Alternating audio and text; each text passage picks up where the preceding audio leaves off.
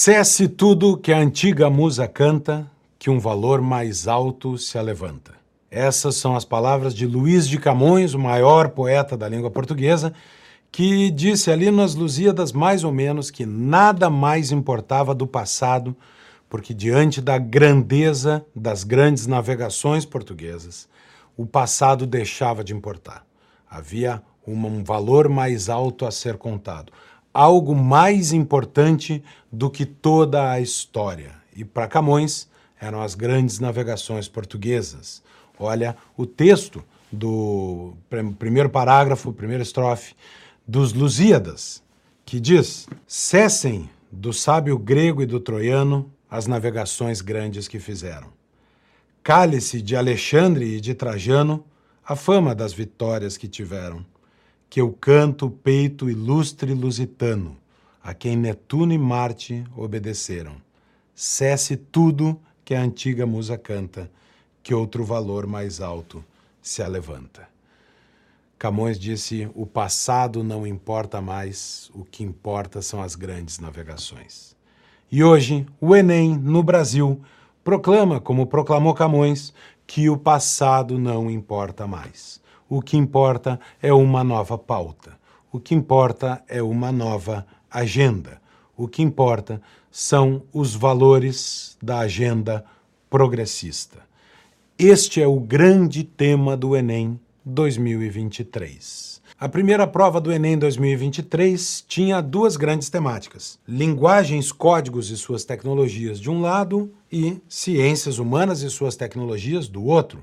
Tudo isso somado é o que nós antigos chamávamos de português, literatura, língua estrangeira, história, geografia, filosofia, sociologia, acrescidos, claro, de educação física e tecnologia da informação e da comunicação. Acontece que no Enem, a matéria de fundo não é história, geografia, português e literatura. Essas são apenas diferentes abordagens para o verdadeiro tema da prova do Enem, que é a agenda woke, a agenda progressista. Todas as matérias são apenas formas de abordar as questões propostas pela agenda progressista deste século XXI. E por que isso é importante? Porque o Enem é uma função central da, da educação brasileira. O Enem ele muda o passado e o futuro da educação. Ele muda o que acontece para trás e o que acontece para frente. Como assim? O Enem muda o que acontece para trás, porque as escolas precisam aprovar seus alunos no Enem, elas são medidas por isso. As escolas se orgulham de aprovar uma grande maioria de seus alunos no Enem. E por isso as escolas adaptam o seu ensino para as matérias que cabem no Enem. De certa maneira, o Enem dita o que será ensinado ao seu filho na escola. A escola papagaia, ela repete o que é exigido nesta prova. Esta prova dá o destino da educação fundamental e média no Brasil. Ela aponta, ela é a bússola que dirige a formação dos alunos. Mas não só isso. O Enem muda também o futuro da educação, o que vem depois. Ela serve como um grande filtro para entrar na universidade e o que queremos dos alunos que ingressarão na universidade. Nós queremos que eles saibam o que foi a Segunda Guerra Mundial, ou nós queremos que eles saibam que, por exemplo, o desenho dos Jetsons era um desenho machista. Esta é a grande questão, o grande filtro para o acesso ao ensino superior brasileiro.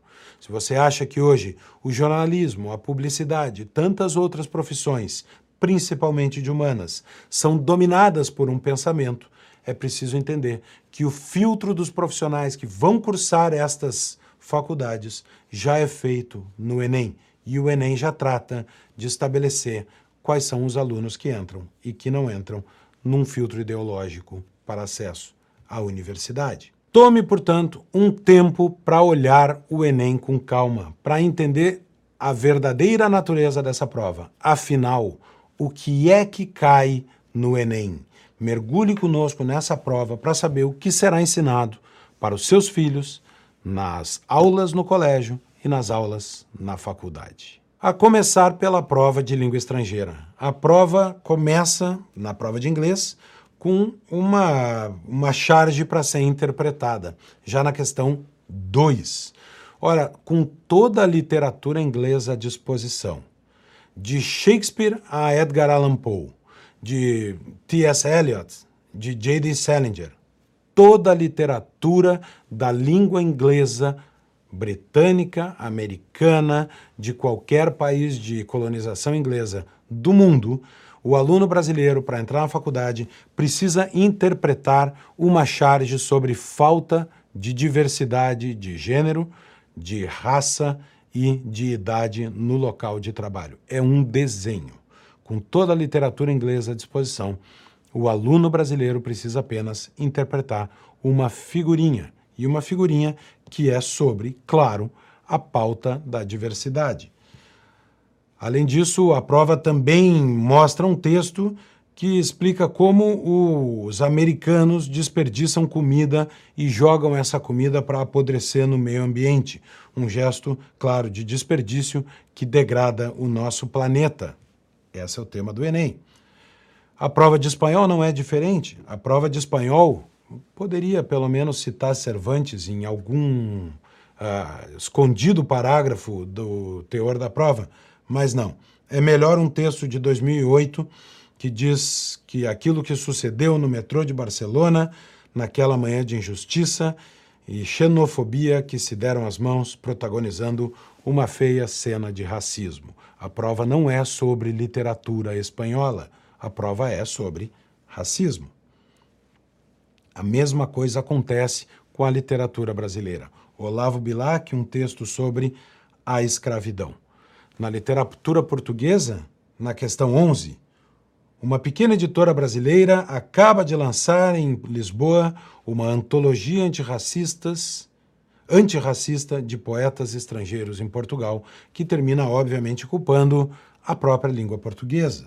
Se a sua linguagem, a lusitana, ainda conserva a palavra da opressão, ela não é a mais bonita do mundo, ela é uma das mais violentas. Portanto, a opressão e a violência são culpa da língua portuguesa. Também a história da escravidão como principal marca da trajetória do negro no Brasil aparece na questão 80.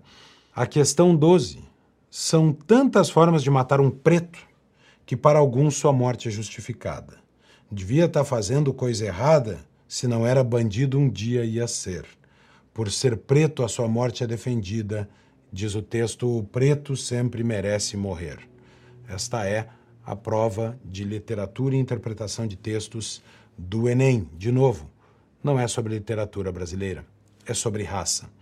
E é claro, importante dizer, é claro que a raça e a escravidão devem ser ensinadas, tratadas e tem que estar no ensino e nas provas mas aqui ela deveria estar entre outras tantas questões. E o que acontece é, por ser uma agenda tão importante do progressismo, ela é a, o pano de fundo para tratar todas as questões.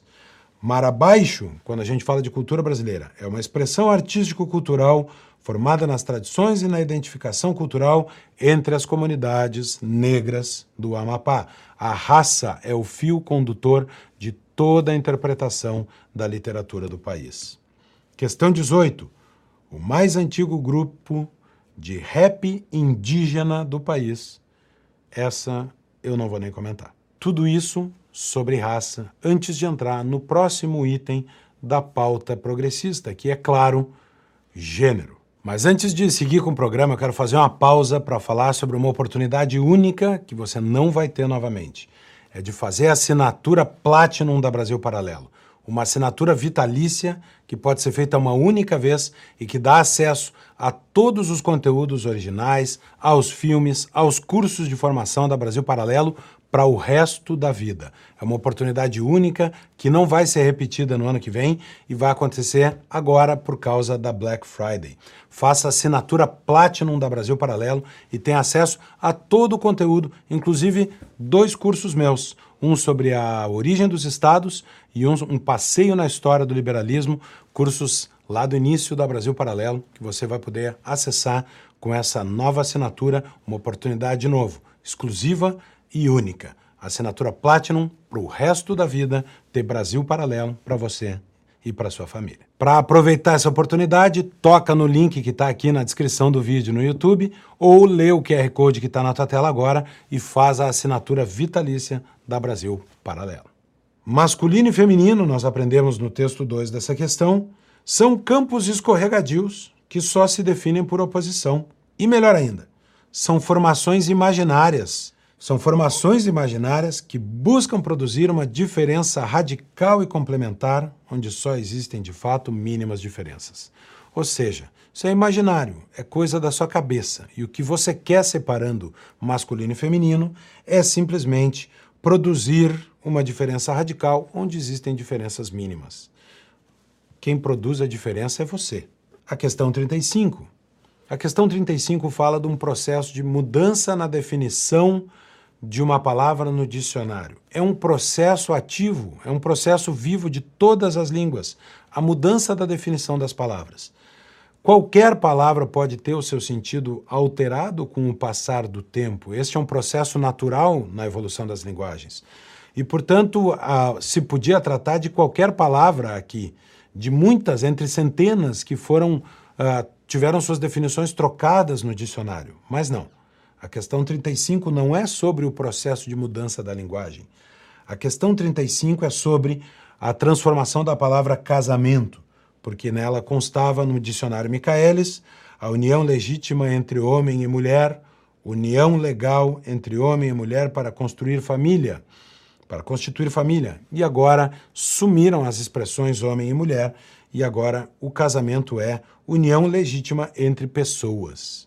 Ou seja, a questão não é sobre a mudança da língua, a questão é sobre a nova definição de casamento. Também educação física cai nessa prova. E a questão 36 mostra isso. A neozelandesa Laura Hubbard fez história nos Jogos Olímpicos. Apesar de ter ficado de fora da disputa por medalhas, ela deixou a sua marca na edição de Tóquio por ser a primeira mulher abertamente transgênero a participar de uma competição olímpica. De novo, não é sobre a criação das Olimpíadas, não é sobre o esporte como um todo, a questão é sobre transgêneros. A questão 30, essa é maravilhosa. Uh, zapiei os canais, a como a dezena de anos faço, e pá, parei num que parei num canal que exibia um episódio daquela velha família do futuro, os Jetsons. Tudo isso para constatar que, por fazer uma piada com a esposa de George Jetson dirigindo aqueles carros voadores, os Jetsons eram um desenho machista. Como alguém poderia entrar na universidade no Brasil sem saber que os Jetsons eram machistas? Isto sim é que é matéria para filtrar um aluno para o ensino superior. A questão 27, assim como a questão 52, assim como a questão 69, tratam da ditadura militar no Brasil. Uma sobre a morte de Vladimir Herzog, outra sobre a relação dos sindicatos com o governo militar e outra sobre a censura do governo militar de 64. Ora, é verdade que a ditadura é um momento importante da história do Brasil e que tem que ser ensinada nas escolas e nas universidades. É uma matéria que tem lugar numa prova como o Enem? Sim, mas tem três questões. E a questão é, a grande pergunta é, por que é que o descobrimento não aparece na prova? A independência do Brasil, a proclamação da República, a abolição da escravatura, o Estado Novo, a República Velha, a redemocratização, nenhum outro momento, o Brasil colônia, nenhum outro momento, o império inteiro, nenhum momento da história brasileira aparece na prova, salvo três questões sobre a ditadura militar. Esse é o tema do Enem, a ditadura militar de 64, no que diz respeito à história brasileira. É como se estivéssemos vendo Camões dizer: o passado não importa, o que importa agora é isto aqui. Isso, obviamente, tem uma relação com o ensino brasileiro, um ensino, uma educação que quer formar militantes. Uma educação inspirada nele, o pai da educação, o patrono da educação brasileira. Paulo Freire é tão querido para quem elabora essa prova do Enem que até os cursos de preparação e os portais de preparação para a prova já ensinam o aluno aí onde o professor gosta. Veja esse que diz: em redações que trazem temas relacionados à educação ou à sociedade, citações de Paulo Freire podem ajudar a alavancar a sua nota. Ou seja, aluno, prepare-se para dizer o que o seu professor gosta de ouvir. Duas questões, dois textos no Enem. Paulo Freire. Paulo Freire aparece na questão 82, todos esses números se referem à prova branca. E o texto 2 já explica o que eu iria explicar, não sou eu que estou falando. As estruturas de opressão, ele interpreta o pensamento de Paulo Freire. As estruturas de opressão e as desigualdades, apesar de serem naturalizadas, são socio-historicamente construídas. Daí a importância de os educandos, os alunos, tomarem consciência de sua realidade para assim transformá-la. A educação é o campo em que Paulo Freire aplica a mentalidade marxista. a Uma estrutura de opressor e oprimido, em que o oprimido tem que ter consciência de classe para poder se libertar desta opressão. Esta é a educação de Paulo Freire e quem está dizendo não sou eu, é o próprio texto que vem para o Enem. E a prova disso, o aluno terá nas mãos, é o próprio Enem, que fala tanto em estruturas de poder e dominação e no desejo de romper com essas estruturas de poder, de poder e tomar consciência da sua condição de oprimido, que o próprio Enem é uma ode à obra de Paulo Freire. Vejam essa questão a 47, em que uma mulher observa a lâmpada mágica de Aladim e pede: Eu queria poder. Mas qual poder, né? A força? A visão de raio-x? Telecinese? Telepatia? Não. Poder político. É isso que importa. Esse é o fim da educação a tomada do poder. Essa estrutura de divisão de classes entre opressores e oprimidos, essa condenação do capitalismo, que apareceu naquela pergunta do agro, aparece em vários outros pontos da prova do Enem. Não é só o agro que foi beneficiado com um julgamento marxista.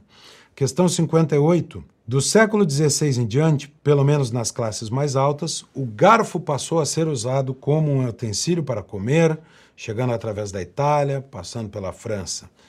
Ora, o garfo é o processo social relatado indica a formação de uma etiqueta que tem como princípio, letra A, distinção de classes sociais. A exalta letra C, a exaltação da cultura mediterrânea. D, a consagração de tradições medievais. Está errada, né? Está rompendo a tradição medieval de comer com a mão. A D, Disseminação de produtos manufaturados, também é uma bobagem. O garfo, esta velha ferramenta de opressão classista, esse instrumento de opressão, o garfo, que determina a distinção das classes sociais. Este é o Enem. A questão 46, com texto de Adorno e Horkheimer, diz que a diversão é o prolongamento do trabalho sob o capitalismo tardio. Ou seja, você, uh, proletário oprimido, quando acha que está se divertindo, na verdade, continua sendo explorado pelo capitalismo. Nunca perca sua consciência de classe, mesmo na hora da diversão. A questão 61. A economia das ilegalidades se reestruturou com o desenvolvimento da sociedade capitalista. Esse é um texto de Foucault. Foucault diz que a ilegalidade para os pobres é a ilegalidade dos bens, ele não pode roubar. A ilegalidade para os ricos é a ilegalidade dos direitos. Então trata só de fraudes, evasões fiscais, operações comerciais irregulares. Ele tem acesso aos bens, o pobre não. O pobre, o acesso ao bem do pobre é pelo roubo, diz Foucault. Foucault diz, portanto, que o rico, esse que só comete fraude, evasão fiscal, operações comerciais irregulares, para esses não tem cadeia. Tem jurisdições especiais, com transações, acomodações e multas atenuadas. O que diria Foucault se talvez o maior corrupto de um país pudesse ser julgado por uma corte em que ele mesmo indicou os juízes. A ironia está aqui, vê quem quer. Questão 65, maravilhosa. Como é horrível ver um filho comer e perguntar: tem mais? E a mãe saber que não tem mais na panela. Todos nós nos solidarizamos com isso. Mas de quem é a culpa? O texto 2 explica. A experiência de ver os filhos com fome na década de 50, descrita por Carolina, é vivida no Brasil de 2021. Claro, 2021 era, é a verdadeira época da fome no Brasil. Uma moradora de Petrolândia que diz: Eu vinha me sustentando com o auxílio que eu tinha, mas agora eu não fui contemplada. Ainda bem que voltou o pai dos pobres no Brasil. A questão 70, assim como a do agronegócio, mostra o anticapitalismo. Alternativas logísticas estão servindo de instrumentos que ativam os mercados especuladores de terras nas diferentes regiões da Amazônia. Mercado é uma palavra que sempre vem adjetivada com algo pejorativo: o mercado especulador.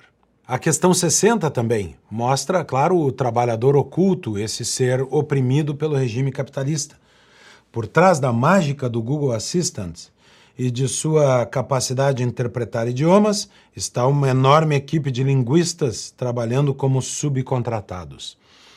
E você em casa provavelmente pensando que os algoritmos fabricam a si mesmos, que os computadores se montam sozinhos e que o silício brota da mina já na forma de um microchip. Acredite, há trabalhadores por trás da tecnologia. A questão 79. Concorrer e competir não é a mesma coisa. A concorrência pode até ser saudável, claro, se bem regulada. Já a competitividade não. A competitividade é uma espécie de guerra em que tudo vale. E desse modo, sua prática provoca um afrouxamento dos valores morais e um convite ao exercício da violência. Você aí que queria uma economia competitiva para o seu país, queria trabalhar numa empresa que é competitiva no mercado, na verdade, está só enfraquecendo os valores morais e uh, exercendo violência. Você é um imoral e um violento por ser competitivo.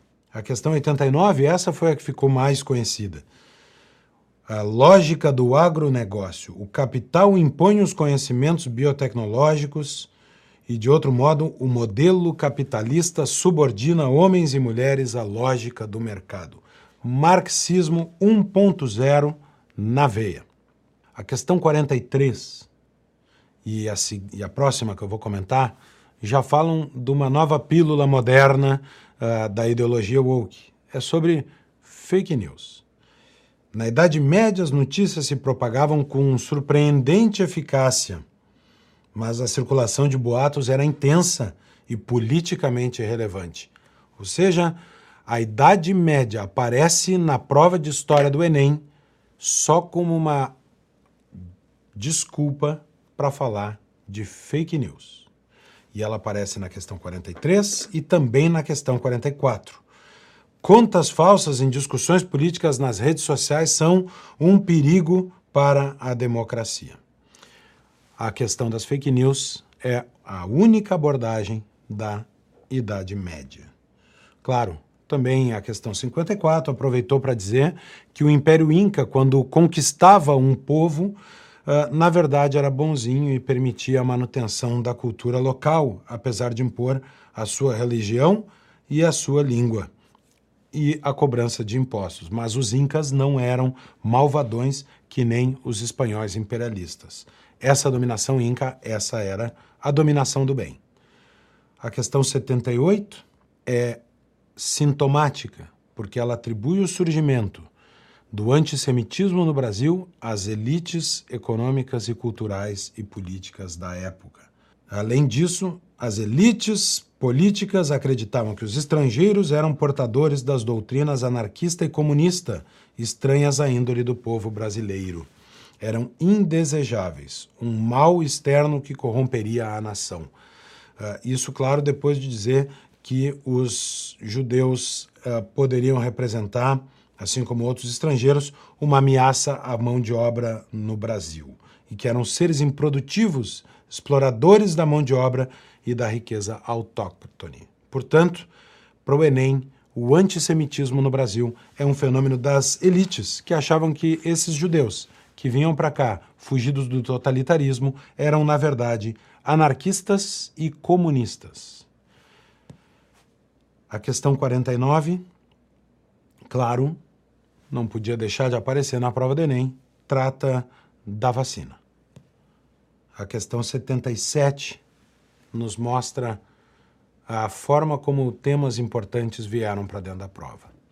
A única vez em toda a prova de história em que a Revolução Francesa é mencionada é uma escadinha para, na verdade, falar sobre. É, um é num texto de Balzac, para falar sobre a educação de uma mulher contra os valores institucionalizados.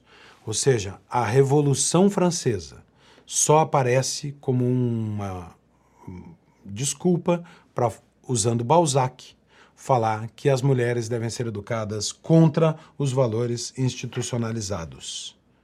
Abandono de laços afetivos, negação da ideia de subjetividade e hierarquia de gênero. Tudo isso está entre as alternativas para marcar na prova. Ou seja, a Revolução Francesa não aparece na prova de história.